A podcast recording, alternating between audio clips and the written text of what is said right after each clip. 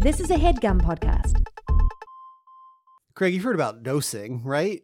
I have. Have you heard about microdosing? I also have, but I would like you to tell me more, please. Have you heard about macrodosing? I'm not sure. I'm not sure anybody's anybody's doing that one. You Yeah. know, I, I only took the intro class, so I, Mm-hmm. I didn't get to macro dosing. Well, Craig, our show this week is brought to you by Microdose Gummies, which Oh. deliver perfect entry level doses of THC that help you feel just the right amount of good. Mm. Uh, I've used these to relax and relieve anxiety. They can be useful for boosting creativity, boosting your mood, improving sleep, relieving muscle tension and pain, all kinds of stuff.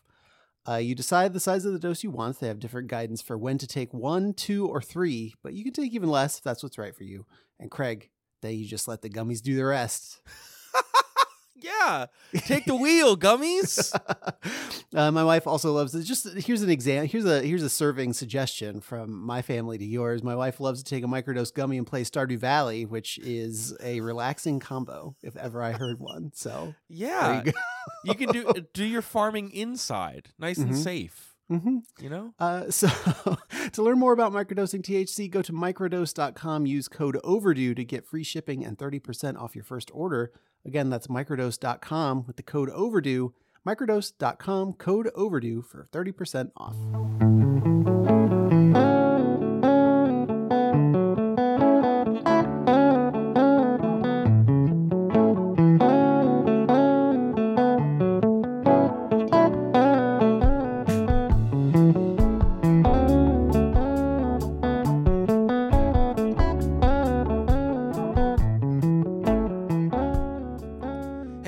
Welcome to Overdue. It's a podcast about the books you've been meaning to read. My name is Craig. My name is Andrew. Close your eyes. There's nothing to see here. Yeah, it's an audio medium. Oh, you surprised me with that Yeah. quick pickup there. hmm Yeah. Thank you. Mhm. Uh, I mean, unless you're driving, keep your eyes open. Could you keep your eyes open to drive, but you don't have to keep your eyes open to listen to us? No, No. eyes agnostic. This podcast is. Yeah. Yeah. Bring Um, them, don't, whatever. We yep. don't care. Welcome Come as you are. to our book podcast, where each week one of us reads a book and tells the other person about it. Andrew, did you read this week's book? No, I didn't read it. That, that, but that means you must have read it. What did you read this week? I'm looking around. The only one left is me. Uh, Mhm. I if you read. look around the table and you don't see the person who read the book, then you read the book. It better have been you. We've all been a thank group assignment. Um, I read Kevin Wilson's "Nothing to See Here," Mm. which is why I said all those things that I said. It was a funny goof. Yeah, it was Um, funny. This is one of our backlog Patreon recommendations from Mia. Thank you, Mia. Uh, Mia said uh, that it has a completely bonkers premise, but I think it manages to tell a really grounded story about parenthood and all the fears attached to it. It also made me laugh out loud several times. I'd love to hear your take. Having read the premise of the book, I'm surprised that we didn't pull this off of the Patreon backlog list sooner because it does sound like a fun high concept thing that we would have identified as a thing that we would have fun with. But like maybe that just didn't make it into our spreadsheet. Oh yeah, the spreadsheet doesn't have all of the premises in yeah. there. mhm. Um, and yeah, it. I had a good time with the book. Yeah.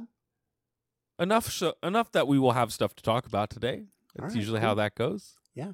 But I had not, I had not heard of Kevin Wilson before. I had not heard of this book before. Um, it is my understanding one of his books was made into a movie with people I've ever heard of, but I, I had Mhm. not even heard of that film. Um, The Family Fang, I think. The Family one Fang, which is named for his first, uh, his debut novel in Okay. 2011. Okay. Um, Yeah, why don't you tell me about Kevin Wilson? here's here's a little bit about Kevin Wilson. No relation to Brian, I don't think. Uh, he's or a what Tennessee, he did. Yeah. yeah, he's a Tennessee-based novelist and short story writer. Uh, he is a writing te- currently he's a writing teacher at Sewanee, the University of the South, which is quite a mouthful of a name, Huh. So- or a southful of a. if you know, if you know, what I mean. his first short story collection was called "Tunneling to the Center of the Earth," which came out in 2009. Won the Shirley Jackson Award and the Alex Award uh, from the American Library Association. And yet, since then, he's written a book mostly every couple of years. Uh, the Family Fang was the the novel we just talked about. Came out in 2011. Uh, and then followed in 2017 by Perfect Little World, which is another novel. Uh, Baby, You're Gonna Be Mine in 2018, which was another short story collection. Uh, this, Nothing to See Here in 2019. Uh, and then Now is Not the Time to Panic, which is a, his latest novel in 2022. Okay.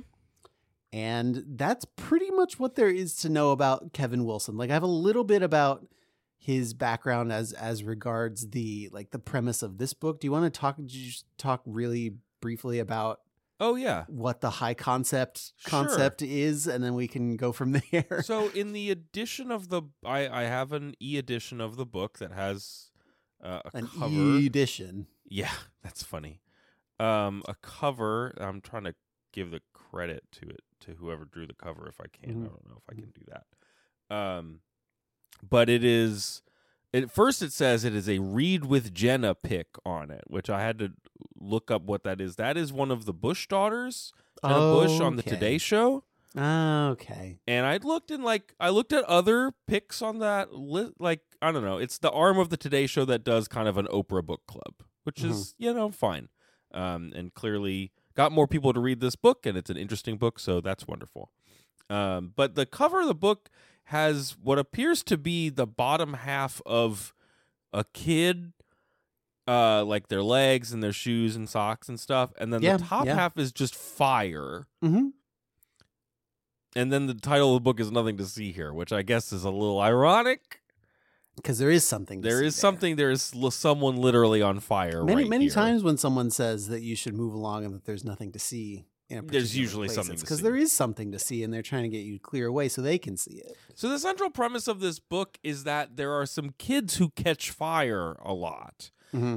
and it is not a science fiction novel. Like it is not a riff on comic books novel. It is not a fantasy novel. It is in fact kind of a fairly grounded somewhat comic story about female friendship and parenthood with a little sousson of I hate politicians Yeah. and and kids on fire. Yeah.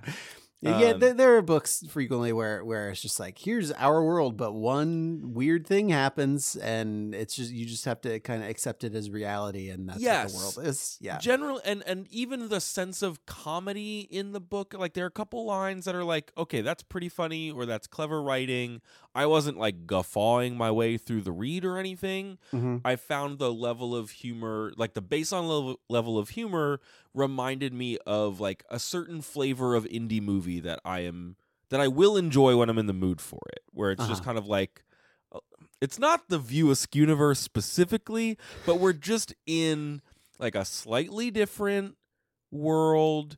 Or, you know, just kind of the way the camera is lets you know that it's not just the world you're used to. yeah. From from reading reviews of it, it sounds like the the sense of humor is a, it's like a little dry, a little dark. Yes. and that's that's the space it likes to play in. But the the the, the overall shape of the book is kind of a feel good story in in a, in a Yeah, lot of ways, like a feel feel good found family sort of thing. It is a found family sort of thing. Yeah. Mhm. Um yeah, and so, so what do you what did you find about Wilson on this? Because I, I found a little bit, but I knew you did a bit more. Well, just so he he was talking um to NPR. This the, it has a I think it's like a transcript from a from a radio show. It has Oh, Terry yeah. Gross's byline on it. oh, so it's a, yeah, it's a fresh air excerpt. Yeah, Yeah, fresh air thing. Um, but he is, is talking in this interview, which was done in, in 2019 as part of the publicity tour for for Nothing to See Here. I think uh, that he was diagnosed with Tourette's syndrome as an adult, uh, Mhm. which he says he draws on in his writing and also for this book specifically. Um, so he says that for him, the sort of the tick, like external ticks and outbursts that I, people commonly associate with Tourette's syndrome uh, are intern are quote much more internal for him. Um, he says, "I've always had this kind of agitation and looping thoughts and small ticks, uh, falling off tall buildings, getting stabbed, catching on fire. They were these just quick, kind of violent bursts in my head, and so a lot of the work that I'm doing is just keeping it in there." Mm. Um, so m- more of a like unbidden uh outbursts of of thought or mental Im- imagery rather than external bursts. and he and, go ahead. Did that interview also mention him like kind of uh learning about spontaneous human combustion as a kid and then like uh, kind of being unable to stop thinking about it. I didn't I didn't see that specifically. I just I see he says I was an anxious kid and I had all this agitation inside of me and so it made sense. I just assumed I might burst into flames. It seemed entirely possible and then as I got older and became a teenager and my anxiety kind of became more understandable, I kind of wanted to burst into flames like that would burn out all the anxiety inside of me and I'd be kind of clean, so I just kind of wanted that. Sure. And so it just repeated in my head over and over again until I decided I've got to write about it. Uh, knowing children, I have two little boys, and I think children, when they have tantrums or even when they're agitated, they look like they're going to combust. It's entirely possible to me that my boys might burst into flames. so he's coming at this from a lot of angles. It's Yes. like, yeah, this is this is the form that my anxiety takes. This is uh, how I feel about parenting sometimes, and it is. I I feel as a parent, often there is a there's a quality of like bomb diffusal to it Yeah. sometimes is Mhm. like i gotta walk this i gotta handle this situation exactly correctly if we're all gonna get through this okay Yeah, for sure.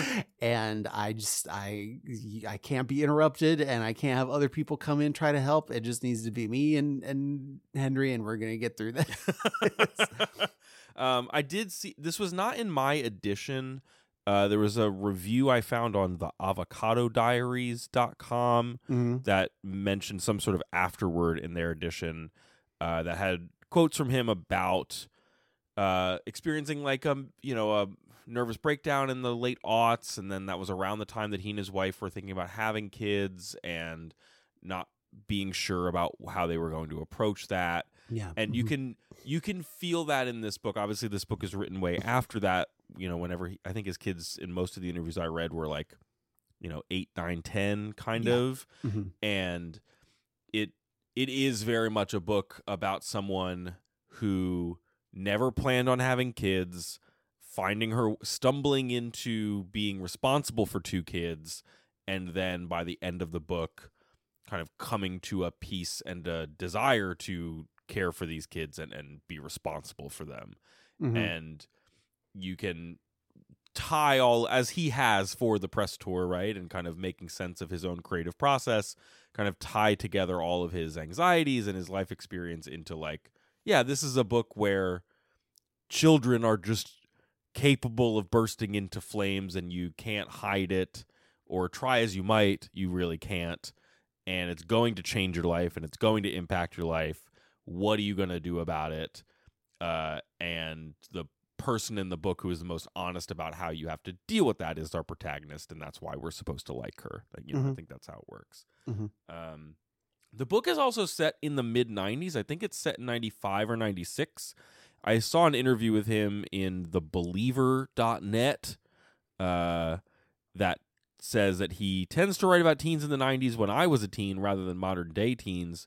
I used to think it was so I could be authentic in the details, but when I was 15, I was cutting out pictures of Hugh Grant from People magazine and taping episodes of Seinfeld on my dad's micro recorder and listening to them in school and drinking Sundrop all day while reading books from the 40s about kids with polio. So there's no way I was representative of the teenage experience.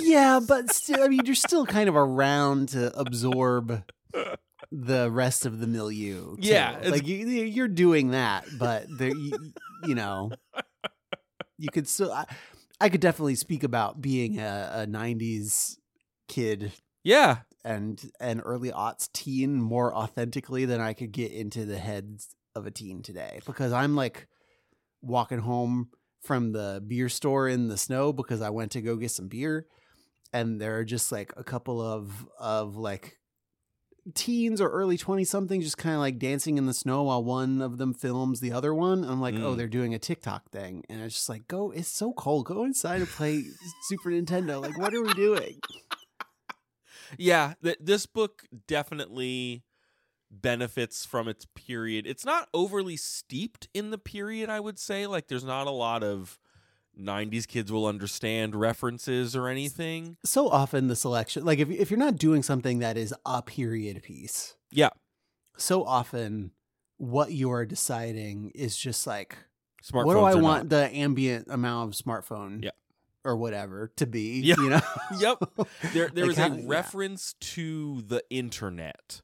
Yeah. In that like at one point I think Lillian, the main character, says like her friend Madison, like let her use her computer once to do Yeah. email or yeah, something. Yeah, that's exactly. If you're talking about 95, 96, I think that's the exact right phase of the internet. Is like maybe you don't have it yet, but you know Yeah. somebody who does. Yeah.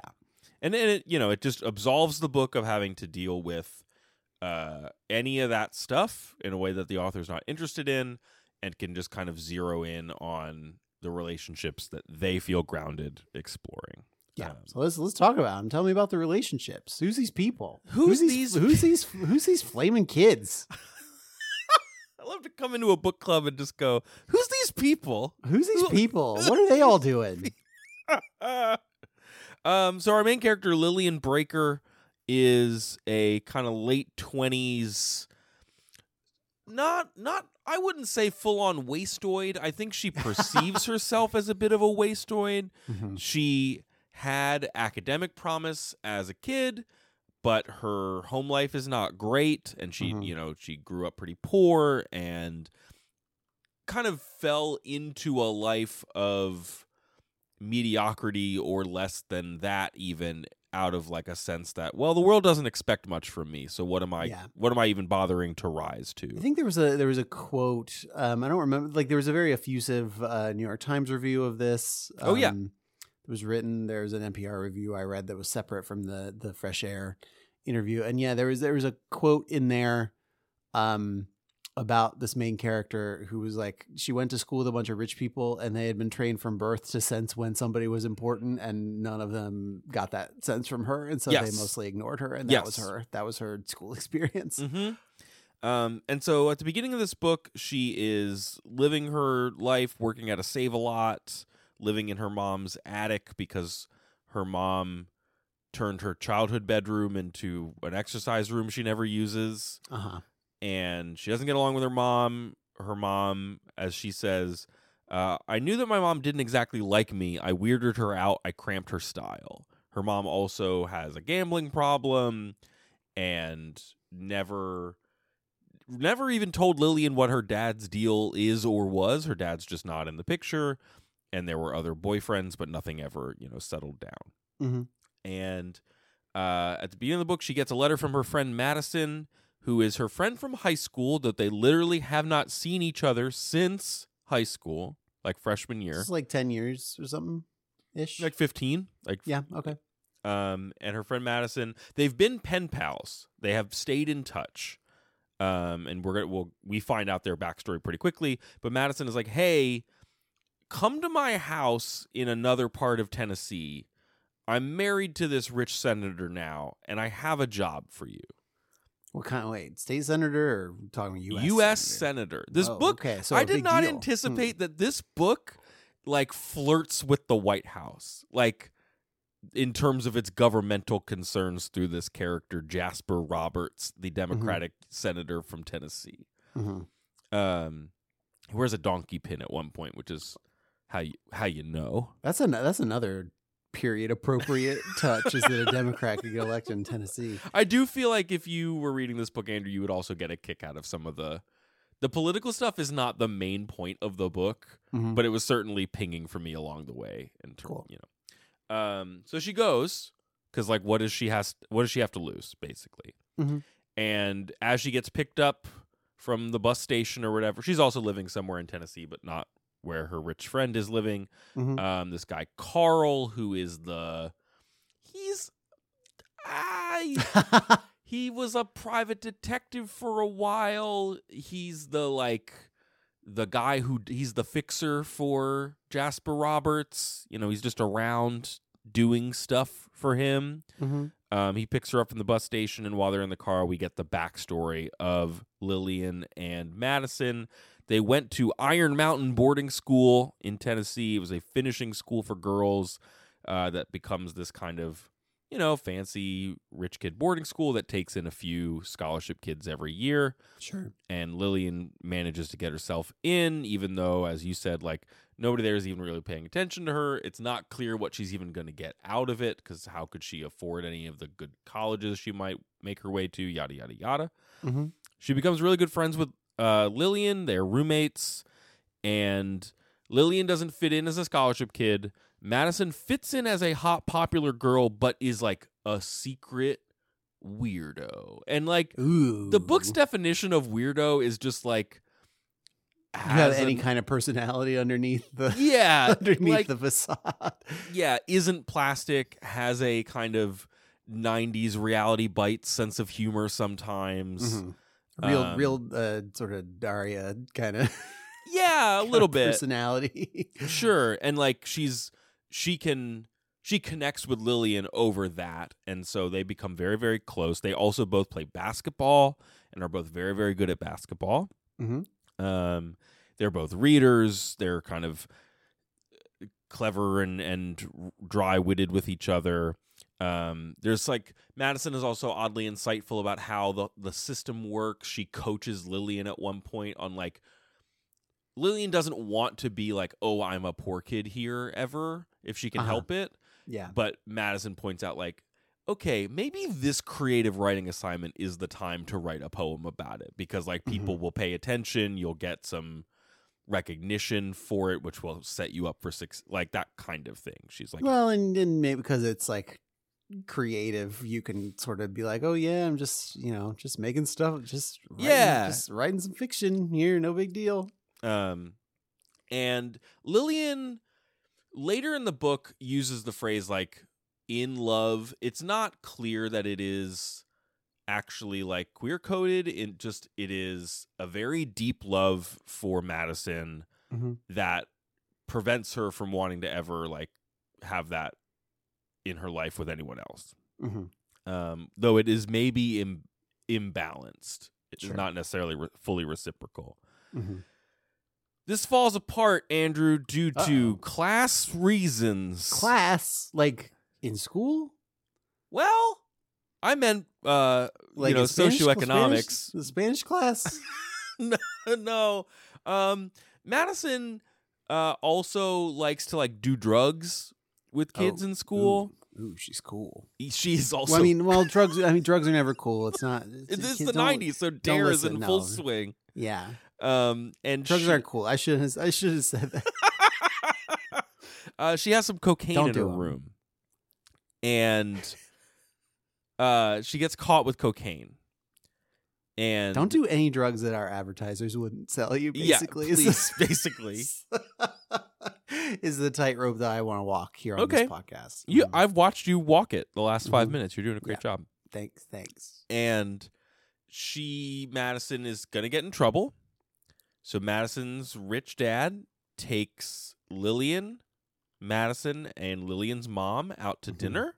hmm and during dinner is basically like, hey, you know, Madison made a mistake and she's very sorry, but it would be Yeah. really bad if like she actually got in trouble for it. hmm So like, you know, I could give you some money and we could all say Lillian did it. And you and you could take the fall for the cocaine. Well, yeah.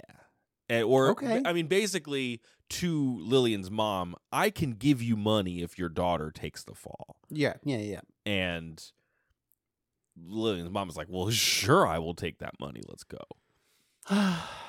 So she's out of school instantly, and four months later, uh, and that's when she kind of embarks on her like, "The world doesn't expect anything from me. Like, I'm not going to rise out of my circumstances." Yada yeah, yada yada. mhm, yeah. Uh, Madison writes her a letter like four months later and is like, "Hey, I went on this cool summer vacation. You're my friend. uh, I've got these other anxieties about school. Let's stay in touch." And they just never talk about it. okay, sure. I guess like the implication being is that neither of them really make any other strong connections, like as strong of a connection with anyone else in their life. hmm So they they both want to be in each other's lives, but they just don't have a way to do it. Uh, sure. so that's the backstory for Madison being like, "Hey, come to my house. I have a secret job for you. I'm married to this senator who is older than me. I did meet him while I was working on his reelection campaign. He did have a But first wife who it- tragically died. But it's not weird, and it's everybody's doing great. Thank you for We- asking. we have a three year old son named Timothy who is like kind of like what if Damien from the Omen wasn't possessed? He was just still really proper. Like Mhm. he's just a little proper boy whose favorite game is line up your stuffed animals and decide which one is best, and then that's it. That's the game. Okay, sure. I mean, It's kinda you charming. You, got to know, right? Yeah. That's and those are the kinds of things you got to keep track of. um and so Madison's married to this guy. She she took over his camp his reelection campaign because he got caught cheating on his second wife, who he had or is she his third wife? no. She is his third wife. Okay. His first wife tragically died. So sad. His second wife he cheated on with someone else. okay. Sad and bad. He gets in trouble because he has two kids with this woman. hmm And then Madison is like in his campaign being like, here's how we spin it. Here's how you, you know, do the John Edwards apology tour, except it works. Well, I mean, you got to do better than that. That's what I'm saying, yes. It- it do Better works. than John Edwards. And Um, John Edwards, that's a reference you're bringing into it, right? Yes, 'Cause that would not correct. Period. yeah, no, Okay. but that is what my brain instantly Mhm. went to. Okay. Um, and basically, she's like, "You're gonna go out there. You're gonna be as sorry as you can be. You're just a schmuck who's sorry, and people really just Mhm. like you because you are." Uh, like the scion of a family of senators from Tennessee. So as long as you are humble, uh, eno- uh seeming, Yeah. And wear a suit. ter- terrific. yeah, Some pig. All those things. Yeah, exactly. The way she describes him matches ways that I re- I've read people describe. Um, who's the president from your town? The pre- oh, Warren G. Harding. Yeah, kind of Yeah, just you mhm. know a suit that could talk, Yeah, that was Basically. Warren G. That was Warren G. Harding. an attractive suit man. And now he has a big stupid building. Does he really? In, well, I mean, he has like the, the Harding Mo- Memorial thing is there, and Mm. then his his. I thought I thought you meant the teapot dome. No, no, no, no, no, no, no, no, no, no, no, no, no, no. We don't talk about the teapot We dome. don't- not in this house. Um, so she kind of coaches him through this scandal.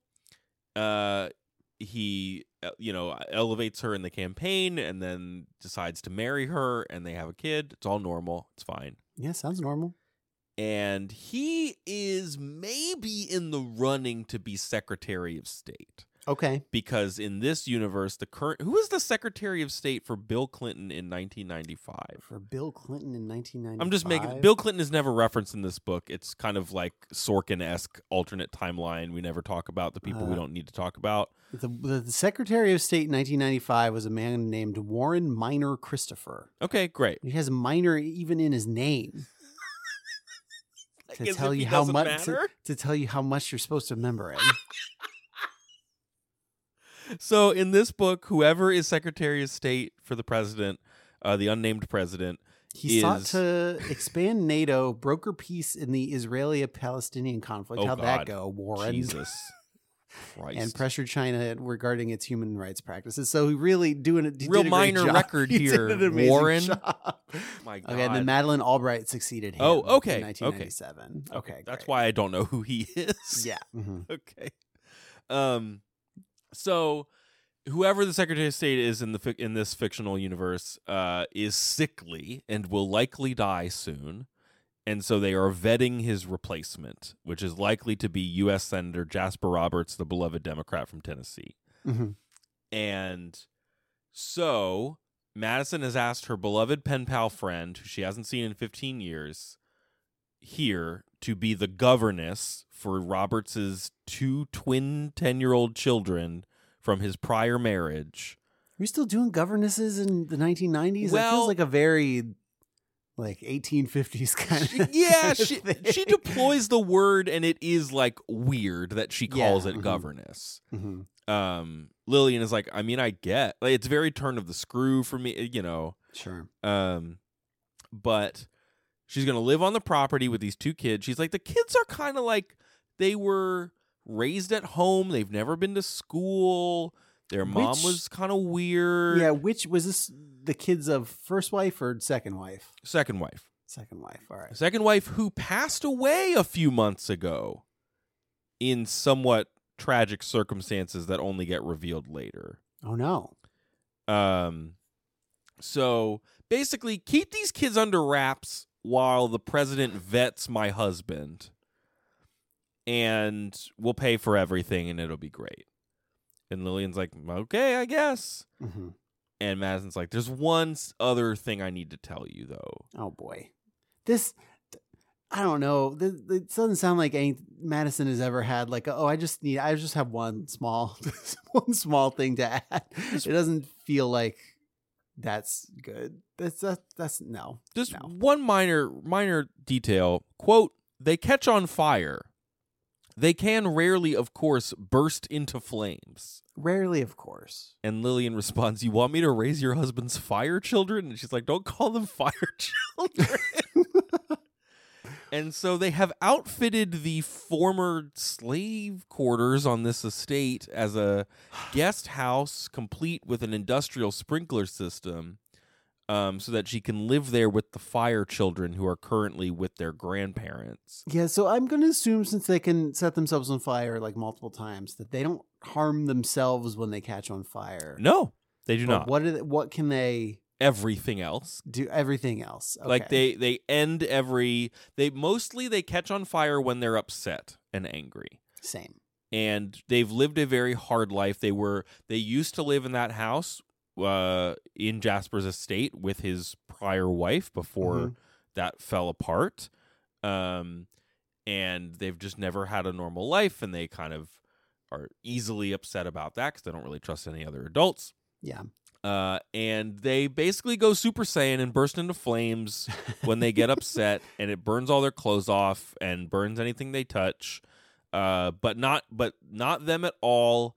And their hair doesn't burn off, which is like a little like note that Lillian has when she first sees them. It's like she can barely wrap her brain around what is actually happening, but she's like, "Wow, their hair is still totally fine." hmm Which I don't know that that makes none of it really makes sense. No, I mean it doesn't. It, you yeah, you just have to accept the rules as they are, not really say, well, this would no wouldn't happen this way. no, there is What are a these, a bunch of bunch of little heat misers? Like what? No. there is a uh weird capital W weird doctor later in the book. Ooh, a weird doctor. like a what if an old Dr. Spaceman from 30 Rock kind of Ooh, a weird doctor. energy Uh huh. where he's like I think it might be ketosis like their bodies don't have enough glucose so it's like burning fat but it's doing it such that it just bursts into flames they're like oh interesting other doctors said similar things and then he's like or it could be the devil i'm a paranormal researcher it might be the holy spirit the p- most powerful flame in the universe and they're like we gotta go I think a good doctor though, it's like tries to keep an open mind. Yeah. to- yeah, like a like Doctor House. He- Did he do that? He tried. don't- He keep an open keep an open mind. It could i be thought anything. everything was lupus on that show No, everything's not lupus. It's never Oh. lupus. so because he had the an exact open mind the exact opposite of the thing you said. i need to watch more house apparently Yes. um Hugh Laurie's having. we don't need to do this again. Go continue. So the the arc of the book from here, because Lillian says yes. She's like, I will I will watch these fire children through the summer. Get Mhm. them through the vetting period. And Is there fire like worse during the summer, or is it just is it purely mood related, or It's mostly mood related. They spend a lot of time in the pool, Andrew. sure? I mean, is that so that they don't catch stuff on fire, or just because it's uh, cool to have a swimming pool? Because I would spend a lot of time in the swimming pool as well. Mostly so that they don't catch stuff on fire. Okay. Because you can like put water on them and it will like sort of put it out unless they're really mad. hmm Um, and so the the arc of the book from here for a decent chunk is Lillian learning to care for fire children. Uh huh. Uh, don't call don't call them that. We don't I- call them we don't call them that. Their names are Bessie and Roland, and they're, you know, like Bessie is the.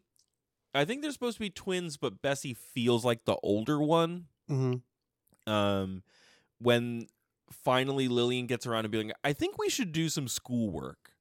And she tries to do some math with them and Bessie kind of gets upset cuz she's like our mom didn't want to teach us math cuz our mom was kind of kooky and didn't think it was necessary. And Didn't think math was necessary. Yeah, I mean, I I, I, would love to live in that world. yes, exactly. Sometimes, sometimes you gotta know how to add stuff. but Bessie, like, it's not that she doesn't want to do school. She's like mad that she doesn't know this stuff. Like she's Sure.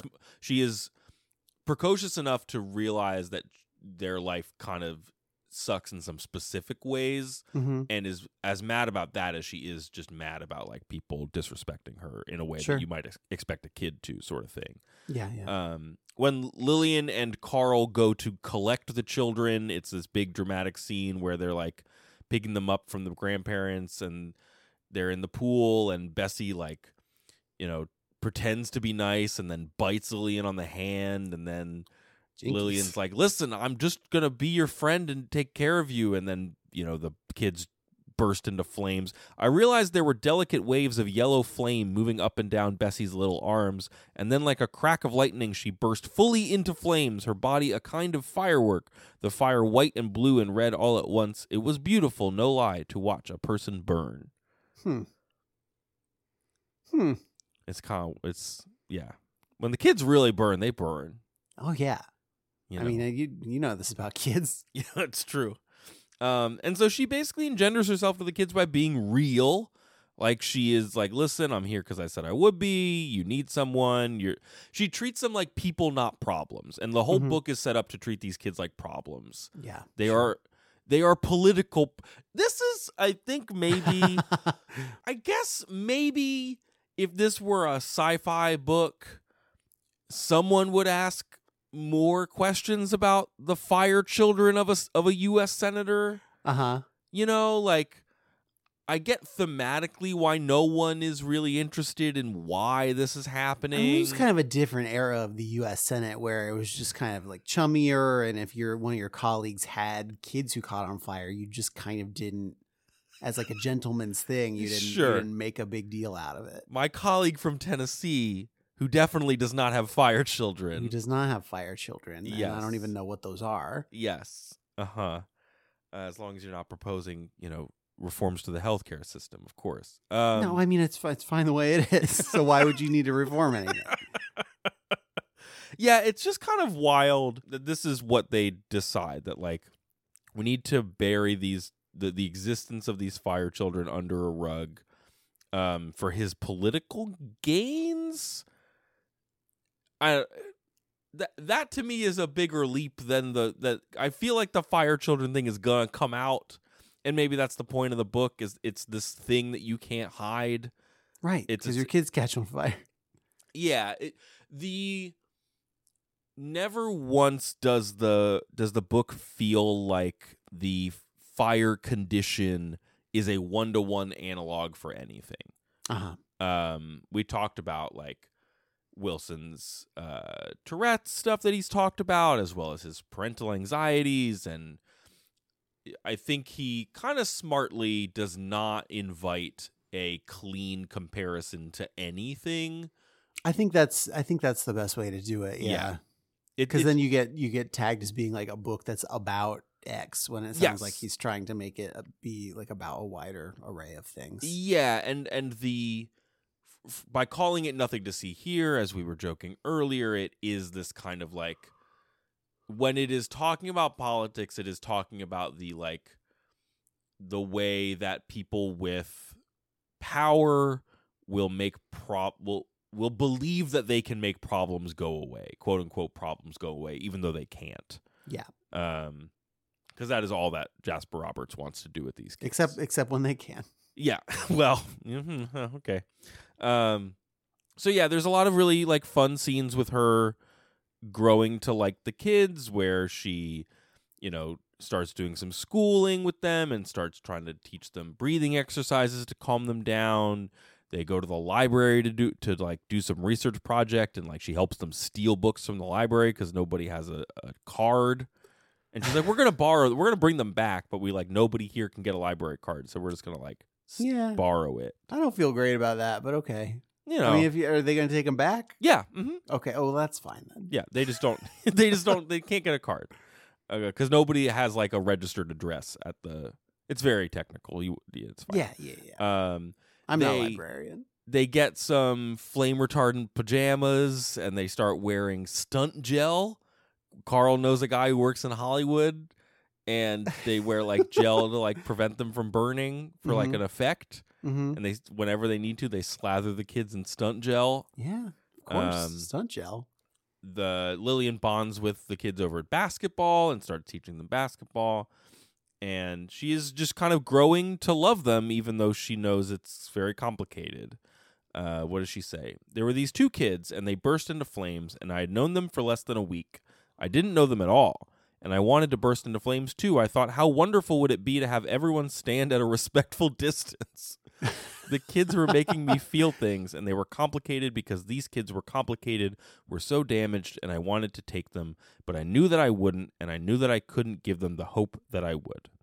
Um, so that that is her other big tension with these kids is she's like, I can't care for them forever. I'm not equipped for it, and I don't know what's gonna happen. I'm not equipped for it. Like it's legally not a thing I can like do. Yeah. yeah. Yeah, I mean, I mean, I guess it's. I don't know what kind of book it is. It could have like a Matilda ending where your parents are just like, "Oh, actually, it's fine that I don't want you," and then they sign your adoption papers over right before they leave town, like one step ahead of the cops. it's You it's know, not that far. It's not, we never get to adoption papers, but it is pretty close to that. okay, Um, it's a pretty good comp. Um, the other thing to know about these kids is that their pre their mom uh took her life because she was so scared of her fire children and the Oof. ramifications of them. okay. Um, so like the kids need therapy, but to quote Carl, Senator Roberts does not believe in therapy. He is uneasy with the entire concept of psychoanalysis. That's a thing that a person in the 90s should believe. Uh, th- This thing that a person, a U.S. policymaker in the '90s should believe, especially. Beloved Democratic senator from Tennessee? Yes, of Yeah. course. hmm Um, a beloved Democratic senator from Tennessee who doesn't think that Dolly Parton is a reputable person because she's a performer. Like, this man is a cartoon. It's a strange. That's a strange. It's just a strange cross section of tics for this person to have. And this Yeah. is a book where kids catch on fire when they get mad. So Of all the characters, Jasper Roberts is both the most and the least believable of Uh-huh. them in the book.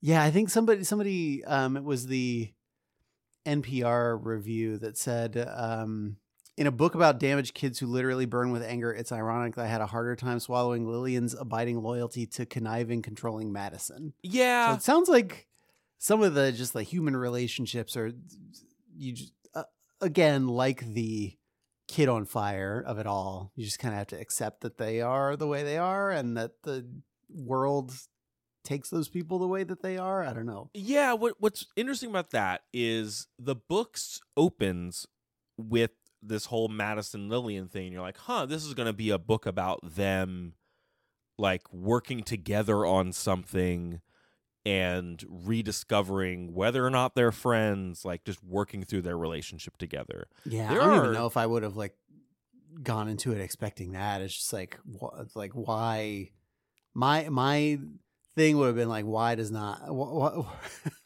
why does Lillian not run a million miles away from this person who kind of ruined her life?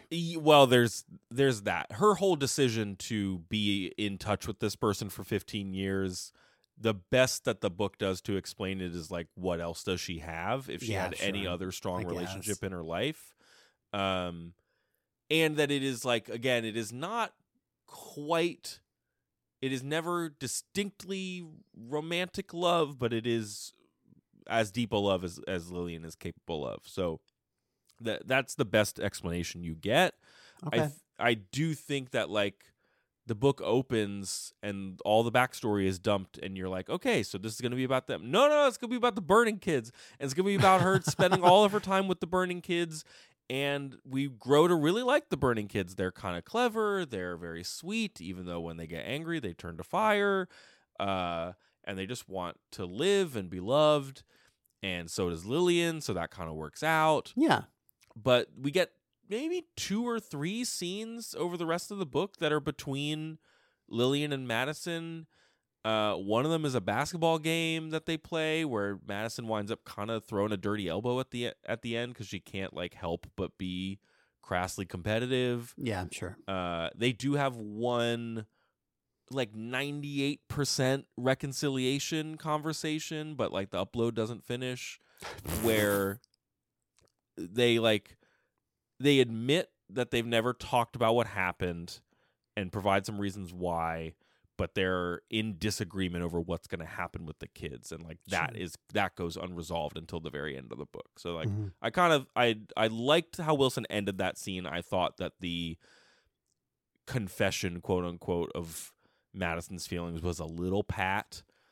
Uh and that I guess gets to that point of like Madison is not as much of a character in the book as I think the first even like third of the book makes you think she's going to be. And that Mhm. that is a little just just take try to take the book on its terms if you if you can kind of know that going in i think you will enjoy it more than being like oh i thought i was getting one thing and i got something else Sure. hmm um and yeah the the senator is kind similar to his depiction as an empty suit of a senator he is a bit of an empty suit of a sad husband man who's going to be the yeah. secretary of state uh because at one point the sitting secretary of state dies um, and they say, well, he was dying, but he was a powerful man. He was going to die very slowly. This was unexpected. Jesus. Okay. So that ramps up the we got to deal with these kids because uh, they don't really like their father hmm because he did uh, kick them out of the kick them and their mother out of the house after Sure, he cheated yeah. on their mother and stuff. Mhm. Um, and doesn't really seem to have any interest in learning to deal with them as fire children. He just wants them to stop. Uh, and then the whole thing uh, really kicks into high gear when he is uh, confirmed as the new Secretary of State. And while he is giving a press conference, his son, via Madison Timothy, does burst into flames on live television. Okay. Uh, but of course, Madison, spin doctor that she is, tells all the press that it was like spark from something that lit his clothes on fire, and everyone believes it. But he, and he's but and also he's fine. But also, he's I fine. don't ask. Just don't worry about it. Uh, and there's a big confrontation at the estate about what Jasper wants to do with all the different kids in the family. Uh, that that ends with Lillian running away with the two fire kids, and uh, basically not not knowing what she's going to do with them, and then gets the offer that she can continue raising them with you know fiscal support from Sure. from Robert's estate and whatever. Well, that's nice, I guess.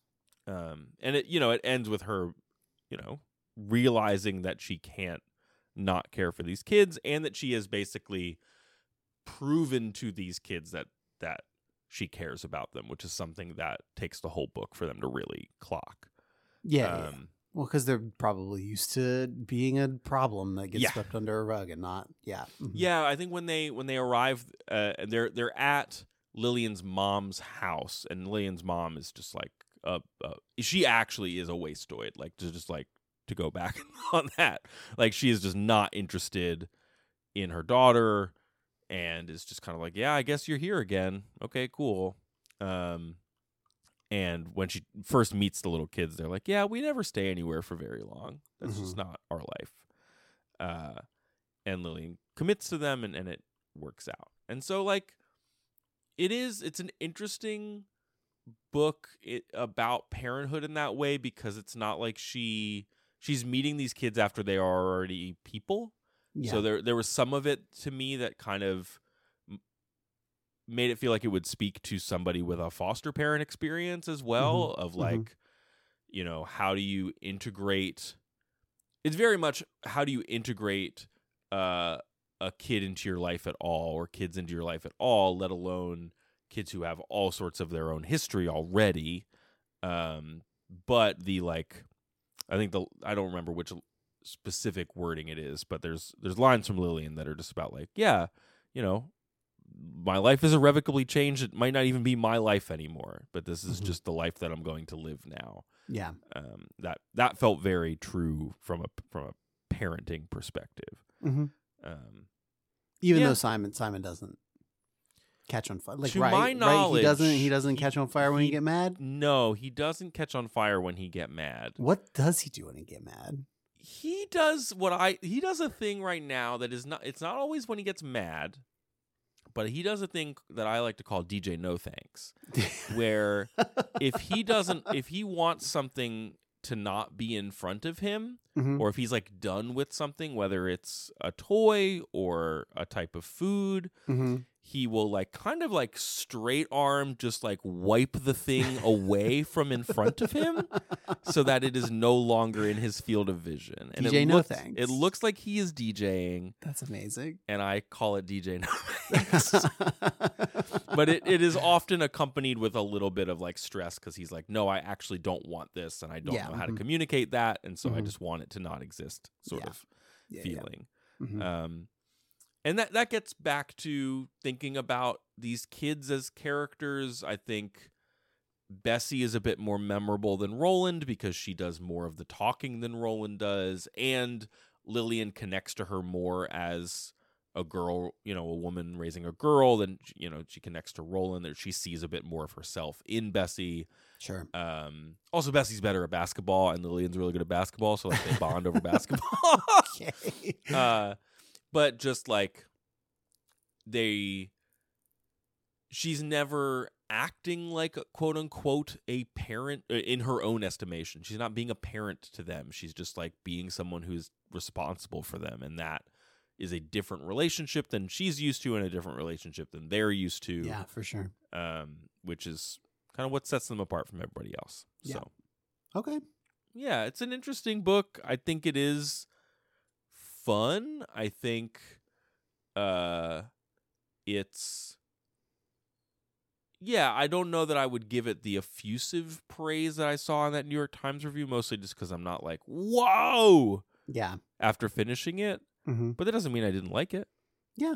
I don't know. There is there is something to see here after all. That's your that's your wow. If I that would be that would be your, if you were writing the New York Times review, it would be something to see here after all.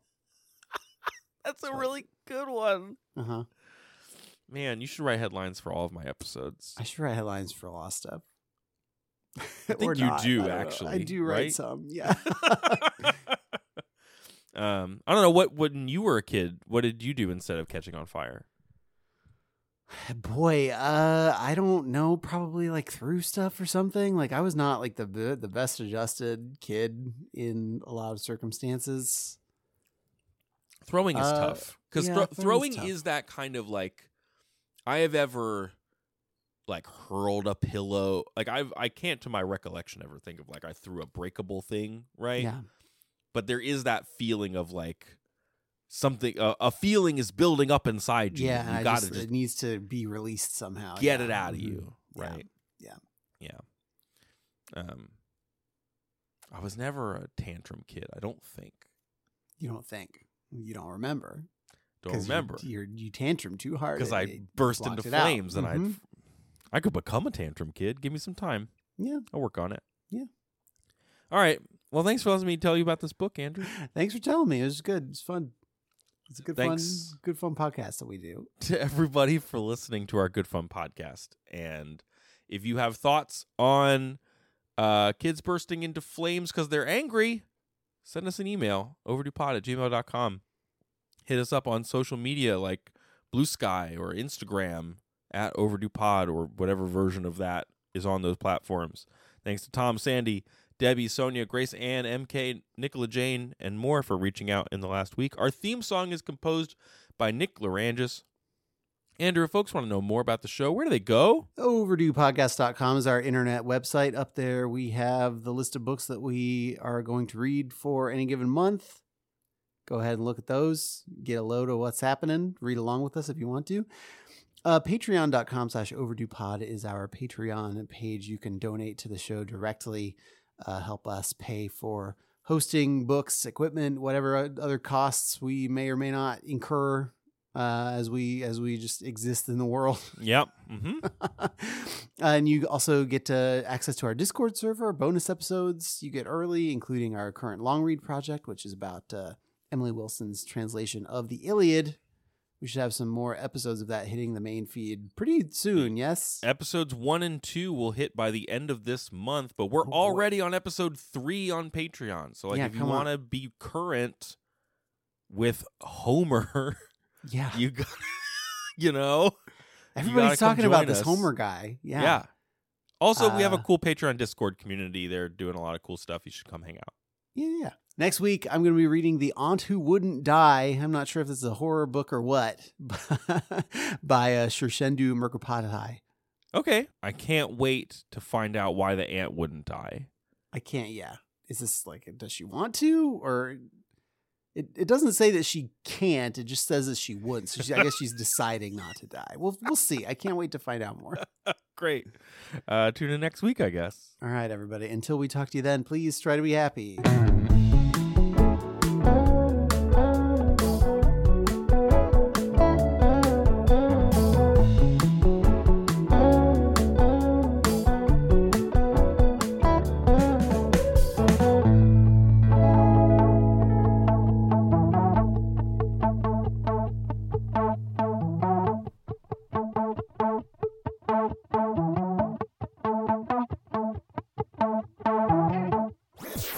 Was a headgum podcast.